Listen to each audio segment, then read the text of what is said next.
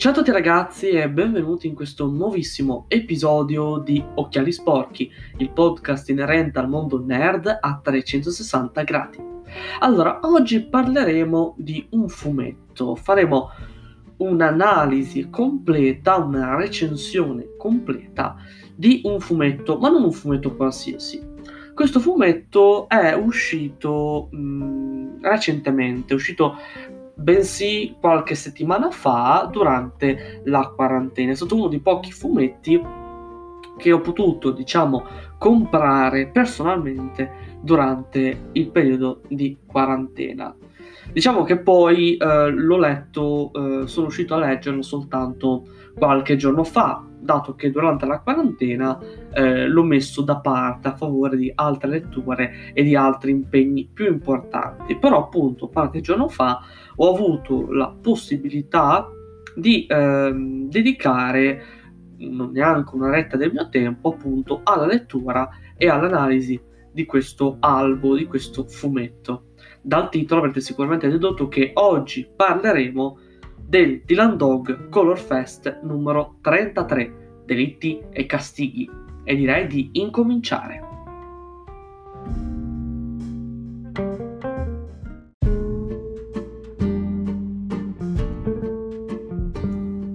Come vi ho già detto nell'introduzione, oggi parleremo del Dylan Dog Color Fest numero 33, delitti e castighi, di cui il soggetto e la sceneggiatura sono ad opera di Gigi Simeoni, mentre i disegni, la colorazione e la bellissima copertina sono ad opera di Davide Furnò.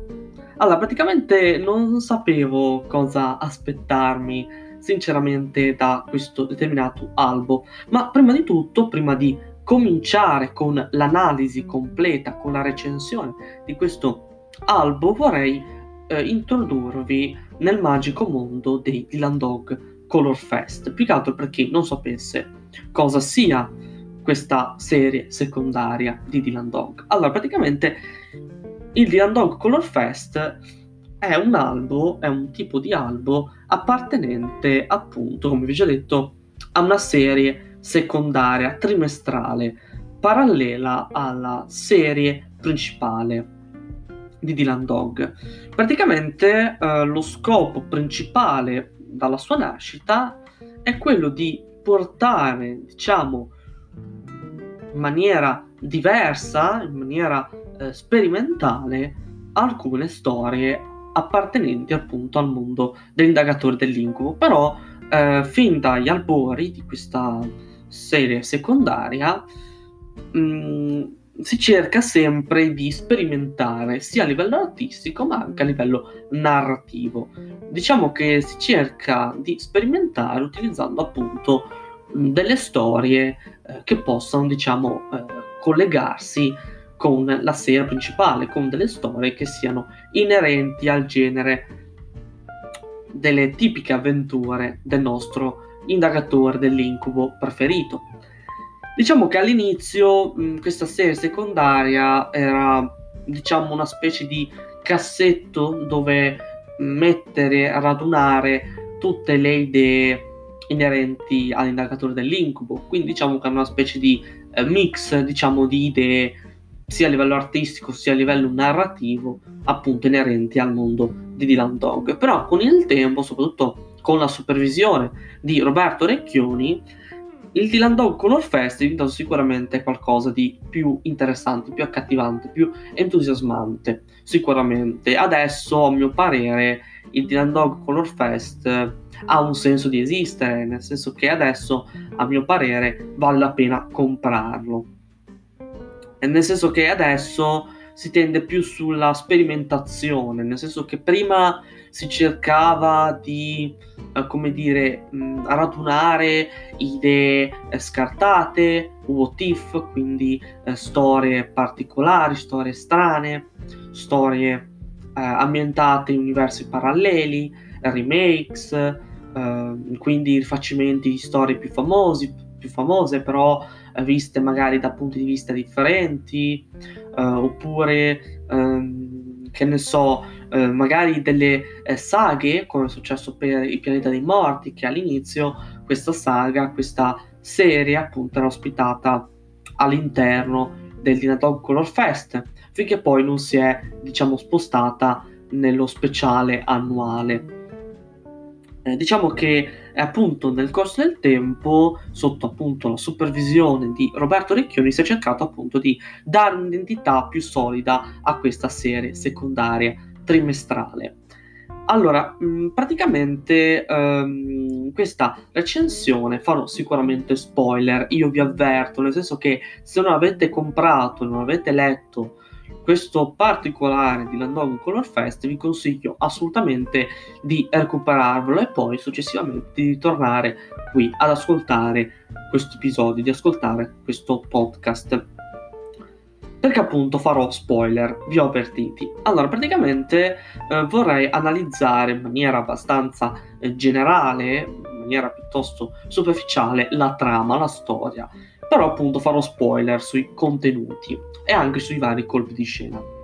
Allora, praticamente l'inizio è piuttosto eh, tipico mm, per le storie per una storia di Dylan Dog, praticamente ci troviamo di fronte eh, Dylan che eh, appunto eh, si, eh, si, sta diciamo confrontando con l'ennesimo cliente di turno, anzi per la precisione una cliente di turno, eh, questa donna che praticamente racconta delle strane visioni del proprio marito. Praticamente da quello che eh, racconta questa donna eh, suo marito è da qualche giorno che dice di vedere il fantasma del fratello defunto. Però cosa succede? Che eh, qualche pagina dopo, purtroppo, il marito della cliente muore, o meglio, si suicida. E cosa succede? Che mh, mm, nel, nell'arco, diciamo, di eh, poco tempo eh, si scopre che eh, stanno avvenendo altri suicidi cosa hanno in comune? Che uh, questi suicidi sono ad opera di altri, uh, come dire, di altri esperti d'arte, di altri, uh, diciamo, di altre persone appassionate d'arte o comunque inerenti al mondo dell'arte. Perché appunto il marito della cliente di Landog, anche lui era un esponente d'arte un esperto d'arte, un critico forse, non mi ricordo, comunque anche lui faceva parte del mondo dell'arte e così anche quelli che, eh, anche, così anche le altre persone che appunto eh, si suicideranno dopo. E diciamo che con il proseguimento delle indagini, eh, Dylan insieme al, a Scotland Yard scopre che queste persone erano, diciamo, anche loro eh, avevano ehm, diciamo un comportamento anormale prima di morire, nei giorni prima della loro morte, della loro presunta morte. Nel senso che a detta dei conoscenti, di amici conoscenti, queste persone eh, si comportavano in maniera piuttosto strana, piuttosto anormale rispetto al solito. E quindi cosa, cosa eh, si scopre? Che anche loro, almeno così deduce di Landong, anche loro eh, probabilmente anche loro avevano più o meno le stesse visioni del marito della cliente, ovvero probabilmente anche loro vedevano fantasmi appartenenti al proprio passato. Quindi cosa succede? Che ehm, si scopre che tutte queste persone, questi, eh, questi esponenti del mondo dell'arte, eh, hanno una cosa in comune, avevano una cosa in comune, ovvero tutte queste persone avevano partecipato a un evento artistico segreto che verteva sull'esposizione di alcune fotografie. Cosa succede? Che poi nel corso del tempo Dylan Dog scopre l'identità del fotografo in questione che appunto aveva invitato tutte queste persone e si scopre anche che questo fotografo non è un assassino, nel senso che non è volontariamente il, diciamo, il, il responsabile della morte, del suicidio di queste persone. Cosa si scopre? Che eh, chiunque eh, guardi mh, quelle foto, quelle specifiche foto fotografate, create appunto da questo fotografo, vede, eh, vede, eh, vede eh, diciamo, eh, all'interno di esso, all'interno di esse vede dei fantasmi, delle ehm, apparizioni, diciamo, di fantasmi appartenenti alla propria vita, al proprio passato. E qua si scopre che queste fotografie sono molto più potenti di quanto si possa immaginare, perché guardando queste determinate fotografie le persone sono spinte eh, al perdono, al, al, rimorso e come poi eh, abbiamo capito, come, abbiamo, come ben sappiamo, sono anche eh, spinte spesso a uccidersi, al suicidio, sono spesso spinte anche al suicidio. Quindi diciamo che un mezzo potente come la fotografia di natura in questo caso diventa uno strumento che potrebbe essere utile per analizzarsi, per eh, essere consapevoli, diciamo, dei propri errori, per sì, diciamo, rendersi consapevoli dei propri errori e sapersi perdonare. Ma diciamo che come è successo per tutte quelle persone che eh, sono morte, eh, spesso diciamo che queste fotografie possono essere anche un pericolo per le persone, possono anche essere uno strumento di morte, per questo che insomma diciamo la decisione del fotografo è distruggere queste eh, fotografie. Però cosa, si scopre? Che eh, Dylan Dog scopre che, cioè, arriva all'intuizione, un'intuizione molto geniale che, diciamo, eh, crea, diciamo, il primo colpo di scena, ovvero che il problema non sono tanto quelle fotografie nello specifico, ma da dove derivano, da dove provengono, ovvero da una macchina fotografica che apparentemente sembra una macchina fotografica cinese, sapete no? Di quelle eh, macchine fotografiche mm, scadenti a livello qualitativo, a livello di eh, materiali. E quindi eh, si scopre appunto che questa determinata macchina fotografica proviene appunto dalla Cina, proviene da una parte, diciamo, da una fabbrica cinese. E con l'aiuto di due giovanissimi hacker, eh, Scott scopre, diciamo, alcune cose piuttosto particolari che eh, fanno chiudere il cerchio, diciamo, di questa vicenda. Sì, mi sono dimenticato di dirvi che poi il fotografo viene ucciso per sbaglio da uno, da uno di, degli invitati al suo evento che praticamente era, eh, era eh, convinto che avendo visto il fantasma di un proprio socio che aveva ucciso, era convinto che il fotografo in questione, eh, John Price, mi sembra, eh, conoscesse la verità e quindi eh, c'è un momento, tra l'altro mentre il fotografo e Dylan stanno parlando, c'è un momento appunto in cui entra in scena quest'uomo e gli spara e, e poi si suicida, tra l'altro. Allora, praticamente cosa si scopre verso il finale? Eh, la verità, la, l'amara verità. Mm, cioè, praticamente da dove provengono esattamente eh, queste foto, cioè più che altro dove proviene esattamente la macchina fotografica, più che altro dove proviene esattamente quel potere, cioè perché quella macchina fotografica ha quel eh, potenziale, ha quel potere. Allora, praticamente si scopre che, eh, come dire, mm, si scopre che questa macchina fotografica, questa determinata macchina fotografica cinese, proviene da una fabbrica abbandonata. Cioè, praticamente mh, mm, questa eh, macchina fotografica eh, è uno, diciamo, degli unici prodotti, dei prodotti che si sono salvati da, da, un incendio di una fabbrica cinese. Praticamente si scopre che eh, all'interno di questo incendio morirono molti eh, bambini, eh, eh appunto operai che appunto eh, lavoravano all'interno di questa fabbrica e che, come dice lo stesso Block nel finale, questi bambini stavano dormendo all'interno di una fabbrica. E già l'idea, cioè già eh, di per sé questa cosa è allucinante, è grottesca, è, è raccapricciante. E um, praticamente cosa succede? Che um, quindi cosa succede? Che loro, Sotagnata è riuscita, diciamo, a scoprire, diciamo, la mala verità, dato che attraverso appunto questi giovani hacker di cui vi avevo parlato, eh, riesce appunto a, a giungere a questa brutta verità, questa triste verità, eh, grazie appunto al fatto che ehm, sono riusciti a mettersi in contatto con un avvocato che praticamente aveva accettato di eh, incontrare segretamente una, tas- una task force di, di investigazione inviata dall'Organizzazione Internazionale del Lavoro, che praticamente questo avvocato aveva denunciato ehm, eh, diciamo la detenzione aveva denunciato, sì, denunciato la detenzione di questo di un uomo che era stato condannato all'ergastolo solo per aver detto a un giornalista che eh, suo figlio era uno appunto di questi bambini operai che era eh, morto eh, in questo incendio. Quindi pensate un po' questo povero uomo che non ha fatto niente se non dire la verità è stato appunto condannato all'ergastolo. Una cosa veramente orribile scusate se ho fatto un po' di fatica ma perché Ovviamente l'album in questione l'ho letto, però diciamo che c'erano alcune cose che non mi ricordavo esattamente la pagina in cui avvenisse il, diciamo, il dialogo finale tra Dylan e, l'ex ispettore Block.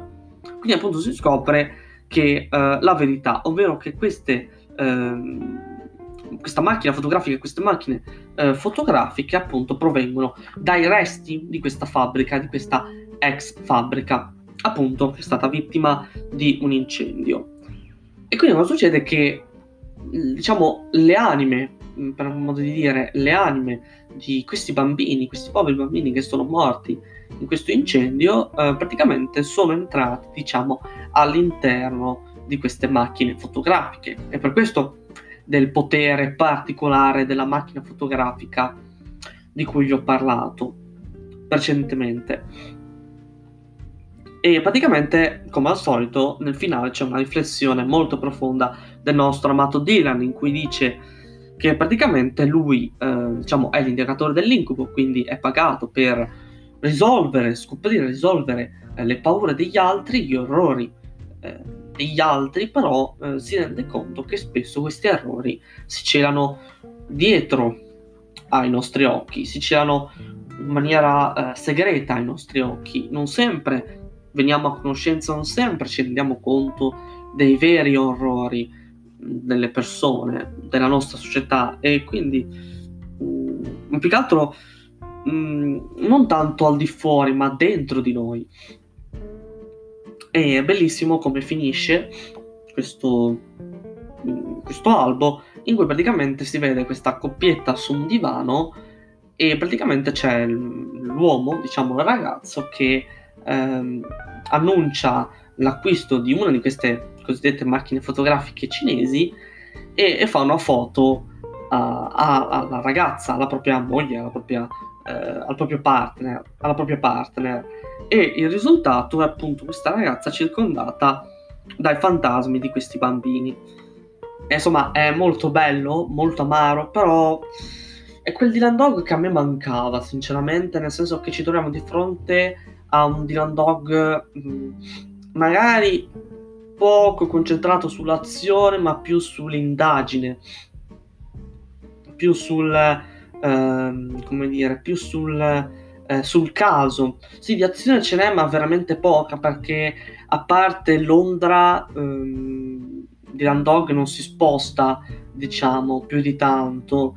Però diciamo anche più un'indagine che sì, si può avvicinare per certi versi ai Dylan Dog più recenti, quelli supervisionati da Roberto Recchioni, però secondo me per certi altri si avvicina invece ai classici Dylan, si avvicina appunto, come dicevo, al Dylan Dog che amo, che ho amato, che ho sempre amato, cioè un Dylan Dog più riflessivo e con una critica sociale che mischia l'horror, nel senso che l'horror in questo caso è un pretesto, è soltanto un misero pretesto per fare critica sociale nei confronti appunto degli orrori che si celano dietro alla nostra società, in particolar modo che eh, tendiamo ad ignorare, a, a, ad ignorare e più che altro anche a non conoscere, perché viviamo in un mondo di indifferenza, di ignoranza e quindi le, alcune verità, i veri orrori, sono nascosti, vengono nascosti dai media, dalle potenze mondiali, insomma, vengono insabbiati facilmente. Il problema è che noi non ci rendiamo conto di ciò e quindi viviamo in un eterno, un'eterna situazione di ignoranza e di indifferenza. Quindi cosa succede è che in questo caso viene denunciato anche in maniera piuttosto palese viene denunciata la situazione di molti paesi, tra cui la Cina, per quanto riguarda, per esempio, il lavoro minorile, per quanto riguarda appunto lo sfruttamento di bambini eh, in, eh, in, molti ambiti lavorativi, in questo caso eh, in ambiti industriali. E insomma, ovviamente parla molto di più di questo, cioè praticamente Dylan nella sua interessante, anche se breve, riflessione finale vuole dirci che appunto lui è l'indagatore dell'incubo, ok, lui risolve gli incubi, risolve gli orrori delle persone, però si rende conto che certe cose, certi orrori si nascondono dove non possiamo vederli, spesso non è possibile intravederli facilmente, nel senso che eh, spesso le, le cose brutte, le realtà spesso sono nascoste sia al di fuori ma anche dentro di noi.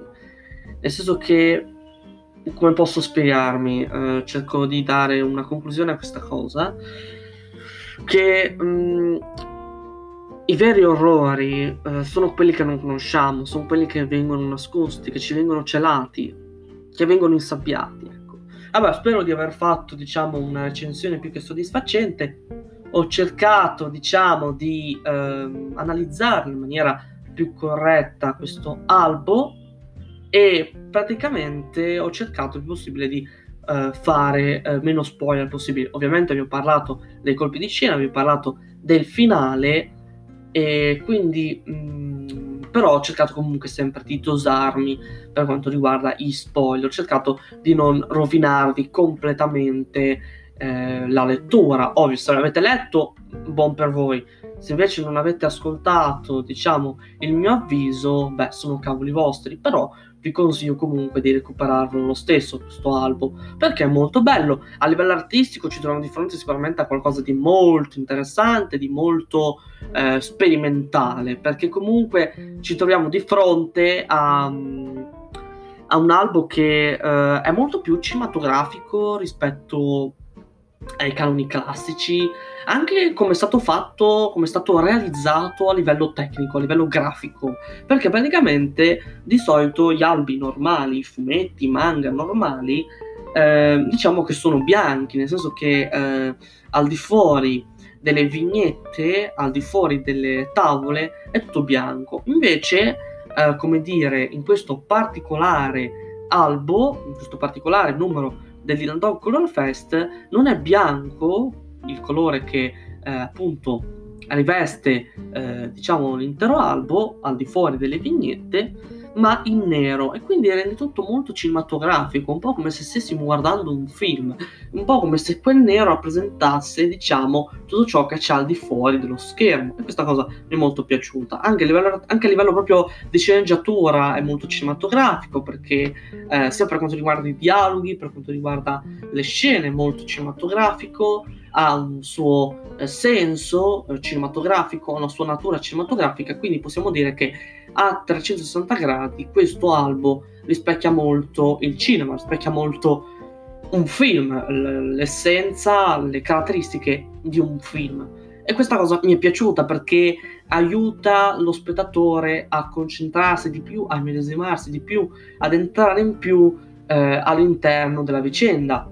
Eh, questa cosa mi è piaciuta. Io non sono un esperto d'arte, quindi non so, diciamo, andare oltre queste mie critiche sul lato artistico, però vi assicuro che eh, è, un, è uno stile di disegno, di colorazione che difficilmente si vede in Italia, difficilmente si vede soprattutto all'interno di un fumetto della Buon Editore, dato che richiama molto alcuni tratti, alcuni stili provenienti da molti artisti americani, da molti ar- disegnatori artisti americani che tra l'altro vengono citati dallo stesso Roberto Recchioni nella prefazione che vi ho eh, annunciato, vi ho, di cui eh, vi ho accennato all'inizio dell'analisi di questo album. Vabbè, io direi di aver detto tutto. come al solito, eh, come vi ho già detto, vi consiglio assolutamente di rileggervelo oppure di leggervelo nel caso in cui non abbiate dato ascolto al mio avvertimento spoiler. Io vi ringrazio come al solito per la vostra preziosissima attenzione.